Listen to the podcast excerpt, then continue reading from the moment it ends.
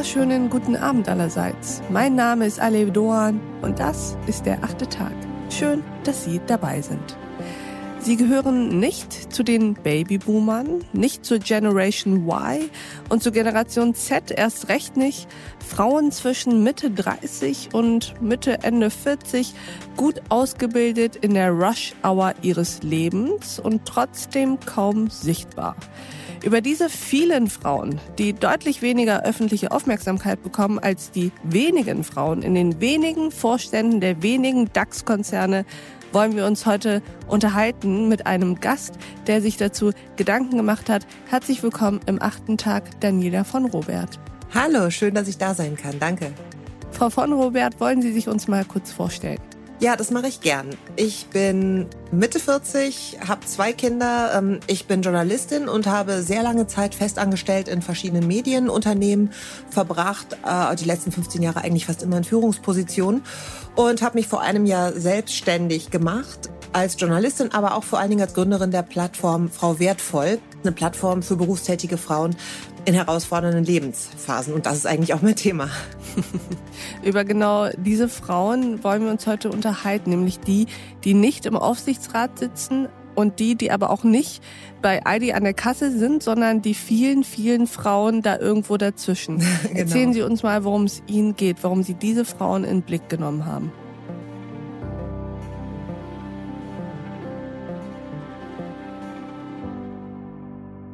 Ja, es ist ehrlicherweise eine Beobachtung, die ich schon ganz lange habe, so aus meinem ganz persönlichen Umfeld. Ich sehe wahnsinnig viele gut ausgebildete Frauen, die auch echt einen guten Weg genommen haben beruflich.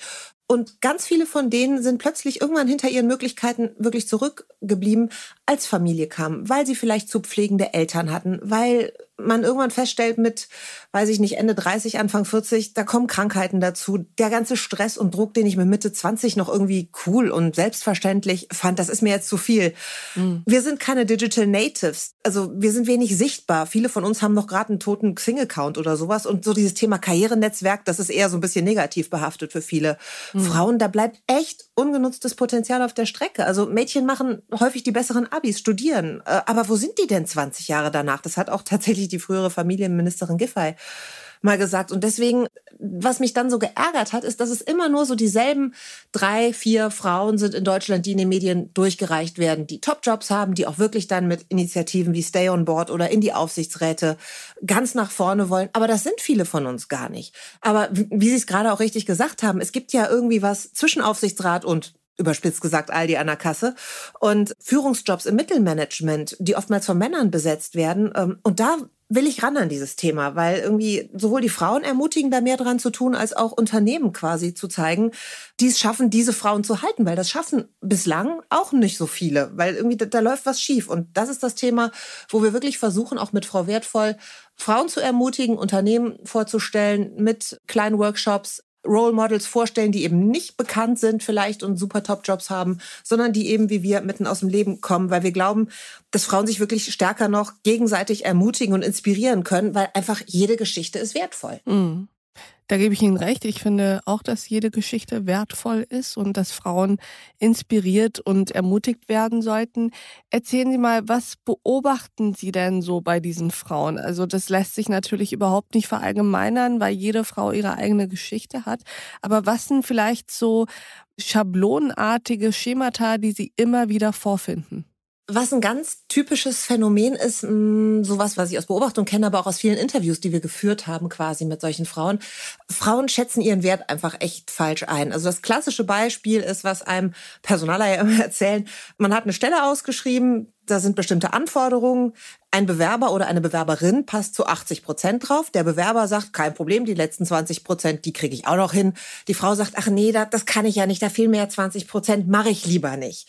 Ne? Also erstmal lieber sich so ein bisschen den Wert falsch einschätzen, vielleicht auch nicht so richtig zu seinen Forderungen stehen oder sich trauen, sich auch hinzustellen, zu sagen, das sind meine Bedürfnisse und das möchte ich. Und ich glaube, dass, dass das so ein, so ein typisches Phänomen ist, was Frauen eint in diesem, ja, nicht nur in diesem Lebensalter, sondern generell. Dieser Perfektionismus, diese sehr, sehr hohen Ansprüche an sich selbst. Woran glauben Sie, liegt ja. das eigentlich? Da sagen Sie was ganz Wichtiges. Das ist der Druck, den wir uns selbst machen Ich kenne das auch total gut, ehrlicherweise. Ich habe auch immer den Anspruch, ich will meiner Familie gefallen, ich will dem Chef gefallen, äh, ich, ich will mir selber irgendwie gerecht werden. Äh, und das klappt natürlich alles vorne und hinten nicht, weil das sind so viele Dinge und Themen, mit denen man gerade in dieser herausfordernden Lebensphase, sage ich jetzt mal, jongliert. Und dann eben den Anspruch zu haben, ich will auch noch alles perfekt machen, das ist fast nicht möglich. Aber es ist tatsächlich ein Druck, den wir witzigerweise an Freundinnen oder an andere Frauen nie so richten würden. Aber an uns selber richten wir den. Aber woran liegt das? Diese Gefallsucht, bloß keine Fehler zu machen und sich bloß nicht zu entblößen und immer perfekt und richtig zu sein und im Zweifel dann lieber zu sagen, nee, das kann ich nicht. Ich glaube, da liegt tatsächlich viel, nicht alles, aber viel häufig auch noch in der Erziehung von, von Frauen. Ich sag mal, in unserem Alter, wir sind natürlich, ich bin jetzt, ich bin Kind der 70er Jahre oder dann in den 80ern, sag ich mal, groß geworden. Meine Mutter war sehr modern, hat auch gearbeitet, aber ähm, ich glaube, dass, dass viele einfach immer so gehört hat als, als Mädchen, ja komm, mach lieber eine Ausbildung, mach eine sichere Bank und guck, dass du dann irgendwie äh, dich, dich nicht zu sehr in den Vordergrund stellst. Ne? Das ist ja das, was sich immer wieder durchzieht. Diese typischen Attribute, Jungs sind stark, mutig und, und dürfen nicht weinen. Bei Mädchen heißt es, wenn sie selbstbewusst auftreten, die ist aber bossy, die ist aber zickig. Mhm. Und ich habe die dunkle Befürchtung, dass es bis heute noch so, und ich versuche das übrigens tatsächlich ganz aktiv, ich habe einen Sohn und eine Tochter, das zu vermeiden und sage beispielsweise meiner Tochter nicht immer, du bist hübsch, sondern du bist schlau. Ich finde das irgendwie ganz wichtig. Das mag so ein persönliches Ding sein, weil ich glaube, da liegt wirklich viel begründet in dem, was man zu Hause zu hören bekommt, auch wenn es unterschwellig ist. Zumal ja, und das ist vielleicht das Interessante an dieser Gruppe, an dieser Kohorte, sage ich jetzt mal, der Frauen, um die sie sich kümmern oder mit denen sie sich beschäftigen, das ist ja gerade, ich habe es eben im Rush Hour des Lebens genannt, das ist ja gerade eine Zeit, in der ja unfassbar viel passiert. Die Kinder werden entweder größer oder kommen überhaupt auf die Welt. Eltern werden älter, werden vielleicht pflegebedürftig. No, ja. Da passiert viel mit Heirat, aber auch Trennung und Scheidung und zweite Ehe und so weiter und so fort. Also da passiert ja von außen auch ganz, ganz viel. Ja, es, es passiert von außen viel. Es, es passiert auch übrigens bei einem selber viel. Ich habe tatsächlich leider Gottes einige Freundinnen auch, die mit wirklich schweren Krankheiten zu kämpfen haben, wo man einfach merkt, körperlich funktioniert das vielleicht nicht immer, ist man nicht ganz so unbesiegbar, für wie man sich immer gehalten hat. Ja, aber es, es strömt tatsächlich sehr viel auf einen von außen ein. Ich weiß nicht, kennen Sie den Begriff Mental Load? Ja, das ist tatsächlich ähm, so, so ein Thema, was, was auch bei Frauen sehr verortet ist. Mental Load ist all das, was ich im Kopf behalten muss. Und die Rush Hour des Lebens, die Sie da gerade so richtig ansprechen, ist ja genau das bleiben wir mal beim Beispiel Kinder. Das, das fängt ja damit an, dass ich nicht einfach irgendwie morgens sage, so Kinder, ihr geht zur Schule, ich gehe zur Arbeit, sondern ich schmiere Brote. Hast du die Schwimmsachen dabei? Heute Morgen ganz banal erstmal das Sohn, Schwimmsachen gepackt. Ja, äh, du hast kein Handtuch dabei, möchtest du vielleicht ein Handtuch mitnehmen, weißt du? Mm. Das sind also Sachen, die man dann bedenken muss. Irgendwie die Geschenke für den Geburtstag. Ach so, wir sind dann verabredet, weil in ganz vielen Beziehungen, die ich kenne, sind es natürlich auch die Frauen, die das soziale Leben organisieren. Genau, im Endeffekt ist es ja sozusagen das gedankliche Organisieren des genau. Lebens. Richtig. Und das ist quasi das, was man Mental Load nennt. Davon haben Frauen ganz häufig einfach so auf, aufgrund auch ihrer, ich sag mal, vielleicht auch sozialen Struktur, weil viele Frauen ticken da auch einfach anders als Männer, das was auch total okay ist, weil ich glaube, es ist ein Fehler zu denken, dass die Gehirne von Männern und Frauen gleich sind. Aber da, da ist einfach viel mehr im Kopf und das muss man alles im Kopf behalten und sich drum kümmern. Und dann wird's halt schwierig, quasi noch den Job irgendwie cool zu managen. Und da kommt dann immer der Punkt, wo viele Frauen auch sagen, das ist mir zu viel und da trete ich dann lieber freiwillig ein Stück zurück und begeben sich da in eine Rolle rein, die dann eben am Ende, wenn man das weiterdenkt, zu Gender Pay Gap führt, zu einer Altersarmut. Da mhm. stecken ganz viele Thematiken hinter, worüber sich Frauen in dieser mittleren Zeit mhm. sehr wenig Gedanken machen. Was ist denn aber jetzt der Ausweg? Ich meine, dieser Mental Load, wie kommen wir denn da wieder raus? Wir können ja schlecht sagen, Frauen macht euch weniger Gedanken, obwohl, können wir das eigentlich sagen? Ich, ich weiß nicht, es ist eine Typfrage, ob man, ob man das so schafft. Die Frage ist, ich glaube, da kommen jetzt ganz viele Sachen zusammen. Ich glaube, es gibt nicht einfach nur den einen kleinen Ausweg, äh, so mach das jetzt so und dann ist dein Leben toll, sondern da müssen verschiedene Dinge passieren. Jetzt fangen wir mal beim Thema Mental Load an. Ist natürlich der Klassiker vielleicht einfach auch mal um, um Hilfe bitten. Das können viele Frauen schlecht. Irgendwie, sei es den Partner, sei es die Oma, sei es die Nachbarin, die Freundin. Ich kenne zum Beispiel auch eine siebenfache Mutter, die als Hebamme arbeitet noch. Die hat quasi so eine, so eine Art Co-Mutter quasi, die, die, weil die, die andere Mutter hat ein Einzelkind und die schickt ihre Kinder, die gehen dann konsequent nach der Schule mit dahin. Und so schafft die sich Freiräume für ihre Arbeit, was total klug ist und cool ist. Ne, das eine ist, an sich wirklich, um zu lernen, um Hilfe zu bitten, sich zu ermutigen, das, das ist sowas, was wir zum Beispiel mit so kleinen Workshops machen zum Thema richtig verhandeln. Wie setze ich meine Forderungen gut durch? Mm. Aber, und da möchte ich wirklich auch jetzt, wenn wir über den beruflichen Kontext sprechen, auch die Unternehmen nicht außer Acht lassen. Was weil, muss von ähm, Seiten der Unternehmen geschehen? Da müssen sich, glaube ich, wirklich noch viele mehr bewegen. Da schreiben sich viel, also es gibt die Großen, ich nenne jetzt mal als Beispiel die Deutsche Bahn oder SAP, die wirklich sehr nach vorne gehen im Thema Diversity, Frauenforderung, Arbeitszeitmodelle. Aber da arbeiten ja nun mal nicht alle, sondern ganz viele eben auch bei Mittelständlern oder so. Und ich habe eine, eine befreundete Personalerin, die mal zu mir sagte, mein Chef würde eher eine Führungsposition unbesetzt lassen, als eine Frau in Teilzeit da einzustellen. Und ich glaube, hm. da müssen Frauen offensiver ihre Wünsche formulieren Arbeitgeber oder Unternehmen, aber eben auch stärker mal Umdenken möglich machen. Und das ist ja jetzt vielleicht auch der Vorteil, den man aus der Pandemie ziehen kann.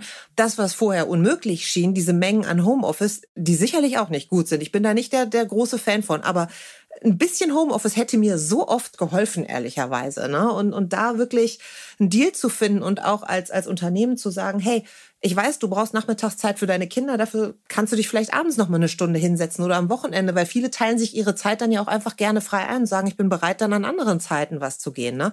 Und ja, glaube, oder du bist ein dann, Morgenmensch und dann fängst du ja, schon um sechs zu Hause so, an und genau. äh, kommst erst mittags kurz ins Büro und bist dann ab 16 oder Ganz 15 genau. Uhr eben dann zu Hause bei deinen Kindern. Ja, richtig. Und das ist einfach das, wo ich, wo ich glaube, dann, ich hoffe zumindest sehr, dass die Corona-Pandemie dahingehend was Gutes bewirkt hat, dass sie einfach mehr Flexibilität möglich gemacht hat, die vielen Frauen einfach helfen würde. Und dass viele eben auch gesehen haben, okay, das funktioniert, wenn man von zu Hause arbeitet oder wenn man in anderen Modellen arbeitet, wie immer die dann genau aussehen. Das, das kann man ja individuell aushandeln. Mhm das fände ich schon wichtig, dass da auch wirklich nicht nur die zwei, drei großen Unternehmen vorausgehen, sondern dass auch einfach viele folgen. Mhm.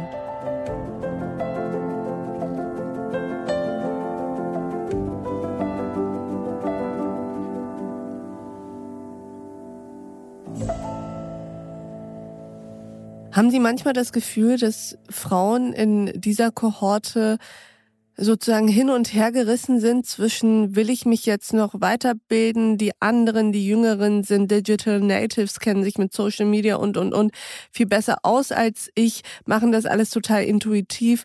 Lohnt es sich noch, da versuchen mitzugehen oder soll ich eher darauf warten oder das Ende sozusagen ein bisschen verwalten, bis dann sowieso bald der Job rum ist? Nee, also so bald ist der Job ja noch nicht rum. Wenn wir uns mal angucken, wann wir alle in Rente gehen werden, da sind ja mal locker noch 20, 25 Jahre, die wir machen müssen und wollen. Und die sollten wir uns ja so gestalten, dass die sinnvoll sind. Und gerade dieses Thema Weiterbilden, das ist für ganz viele Frauen, glaube ich, eine interessante Sache. Es ist, wie Sie sagen, da steckt so eine gewisse ein Respekt, manchmal auch vielleicht eine Angst dahinter, sich daran zu trauen, so, ey, ich bin kein Digital Native, ich kann das nicht. Auf der anderen genau, Seite. Genau, ich habe so lange nicht mehr was Neues gelernt, ich bin da zu alt für. Also das sagen ja, ja durchaus auch Frauen Ende 40. Wo ja, man sich denken nein. müsste, das kann doch eigentlich nicht sein. Sagen manche ist aber gar nicht so sehr meine Erfahrung. Es ist eher ein Zeitthema tatsächlich. Also äh, wirklich, wir haben, wir haben ja wirklich viele Interviews auch im Vorfeld von Frau Wertvoll mit Frauen geführt. Da fiel zum Beispiel auch mehrfach dieser Satz, ich will nicht abgehängt werden. Ne? Ich habe nur manchmal nicht die Zeit, mich da jetzt drum zu kümmern. Und wir haben es aber geschafft. Lustigerweise war eins der ersten Events, die wir quasi so testweise gemacht haben. Da ging es um Weiterbildung. Da ging es um die Frage, schaffe ich das eigentlich neben Familie in so einer Phase noch abends irgendwie eine Uni zu besuchen, Master zu machen in irgendwas?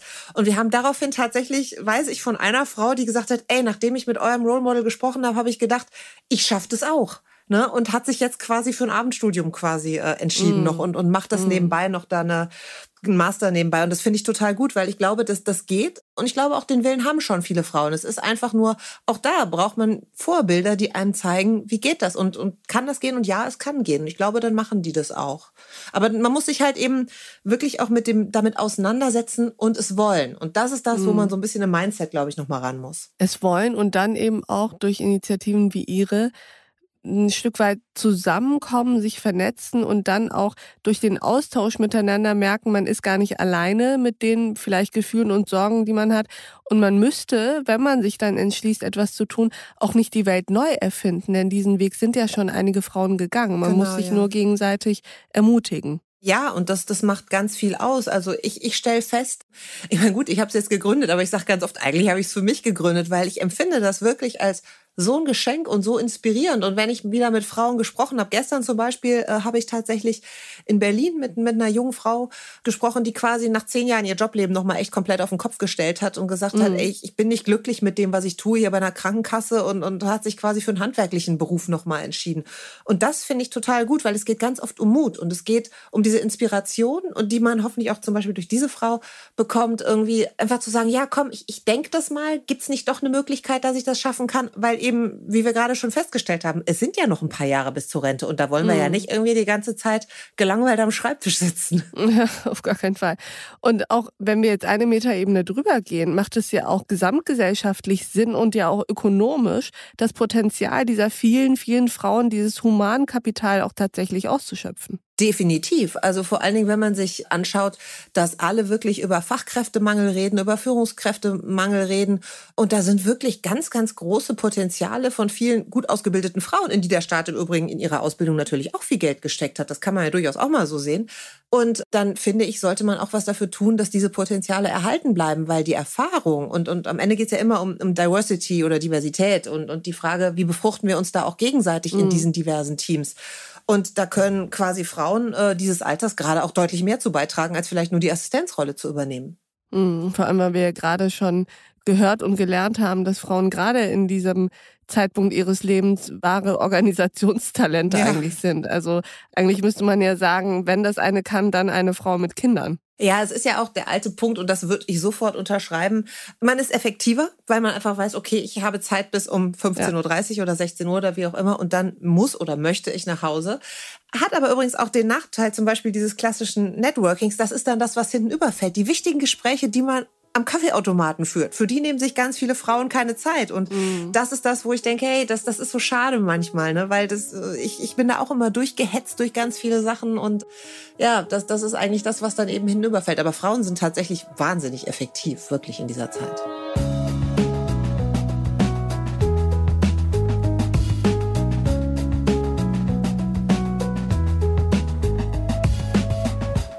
Müssen Frauen eigentlich auch lernen, sich selbst ein bisschen mehr zu profilieren? Ja, definitiv. Gerade dieses Alter. Ich hatte gerade ein ganz interessantes Gespräch mit einer jungen Frau.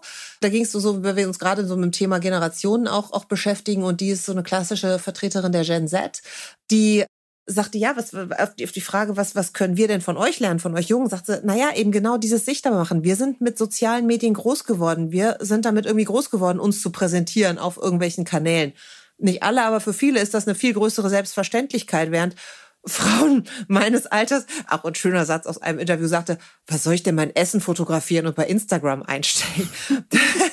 das ist am Ende viel, aber viel mehr halt ist. Ja, sie hat total recht. Aber es ist halt, soziale Medien heißt ja nicht nur, ich fotografiere mein Essen ja. bei Instagram, sondern vielleicht auch poste einen beruflichen Erfolg bei LinkedIn oder bei Xing oder was auch immer. Ne? Und äh, Absolut. Äh, dieses auch eben, und dazu gehört also einmal soziale Medien, aber auch im Unternehmen sich hinzustellen, zu sagen, das kann ich gut und das ist mein USP. Und das fällt nach wie vor, glaube ich, auch vielen Frauen schwer, dieses, äh, das kann ich gut, auch mal zu sagen. Ja, und auch in einem Meeting nicht fünfmal zu überlegen, spreche ich den Gedanken jetzt aus oder ist er noch nicht ganz perfekt im Kopf formuliert und sollte ja. ich lieber die Klappe halten? Also ja, ja, das genau. ist ja genau. sowas, was immer wieder viele Frauen haben. Frau von Robert, was macht Ihnen denn so ein bisschen Hoffnung? Haben Sie das Gefühl, da tut sich was, da ist ein bisschen mehr Flexibilität und ein bisschen mehr Offenheit im Moment zu spüren? Es sind zwei Dinge. Das eine ist tatsächlich das Thema, was die Pandemie für die Arbeitswelt und auch die Flexibilisierung der Arbeitswelt bewirkt hat. Im manchmal auch negativen, aber auch im positiven. Das, das macht mir durchaus Hoffnung, dass, dass wir daraus einen Schwung mitnehmen können. Das andere ist aber auch, ich habe schon das Gefühl, neben, neben Frau Wertvoll gibt's auch noch echt einige andere so Grassroots-Bewegungen. Also wirklich, wo Frauen sich anfangen zu organisieren, vielleicht jetzt auch durch diese etwas erzwungenere Online-Zeit, die sie wirklich auch dann tatsächlich dahin gezwungen hat, sich mit ein paar technischen Dingen mal auseinanderzusetzen. Und ich weiß das aus einigen Unternehmen, wo wirklich auch Frauen sich zusammengeschlossen haben zu so kleinen Netzwerken wie Women Supporting Women oder was auch immer. Und die dann quasi eben genau dieses Thema wir inspirieren und ermutigen uns gegenseitig nach mhm. vorne treiben. Und das sind so mm. diese beiden Sachen, die mir eigentlich Hoffnung machen, dass, dass wir das hinkriegen. Und ja, irgendwann werden auch die Gen Z dann Kinder kriegen und in diese Situation kommen, dass sie merken, okay, das läuft vielleicht nicht ganz so, wie ich es mir vorgestellt habe mit 20, aber vielleicht können sie dann schon besser damit umgehen und vielleicht ist der Weg dann dahingehend bereit. Keine Frau muss die Welt alleine auf ihren Schultern tragen, würde ich sagen. Und auch das Strahlen und das Erfolge feiern macht deutlich mehr Freude, wenn man es mit anderen teilen kann. Vielen Dank, liebe Daniela von Robert, dass Sie bei uns im achten Tag waren. Sehr gerne, ganz herzlichen Dank. Und ich danke auch Ihnen, liebe Hörerinnen und Hörer, fürs Mithören und Mitdenken. Und ich würde mich freuen, wenn wir uns im nächsten achten Tag wieder begegnen. Bis dahin, auf sehr, sehr bald. Ihre Alev Doan.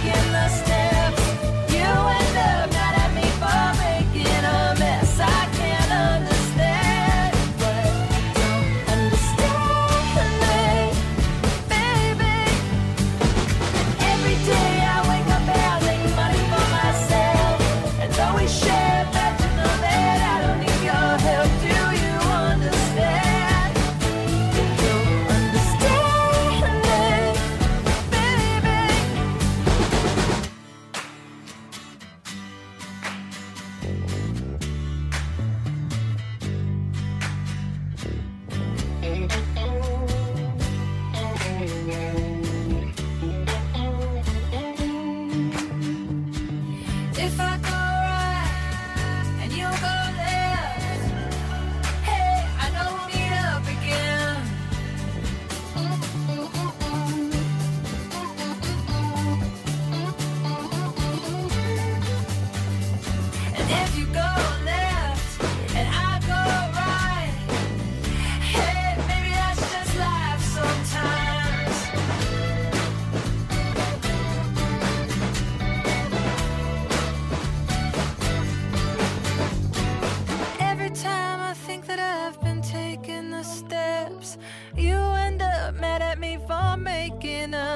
I can't understand why you don't understand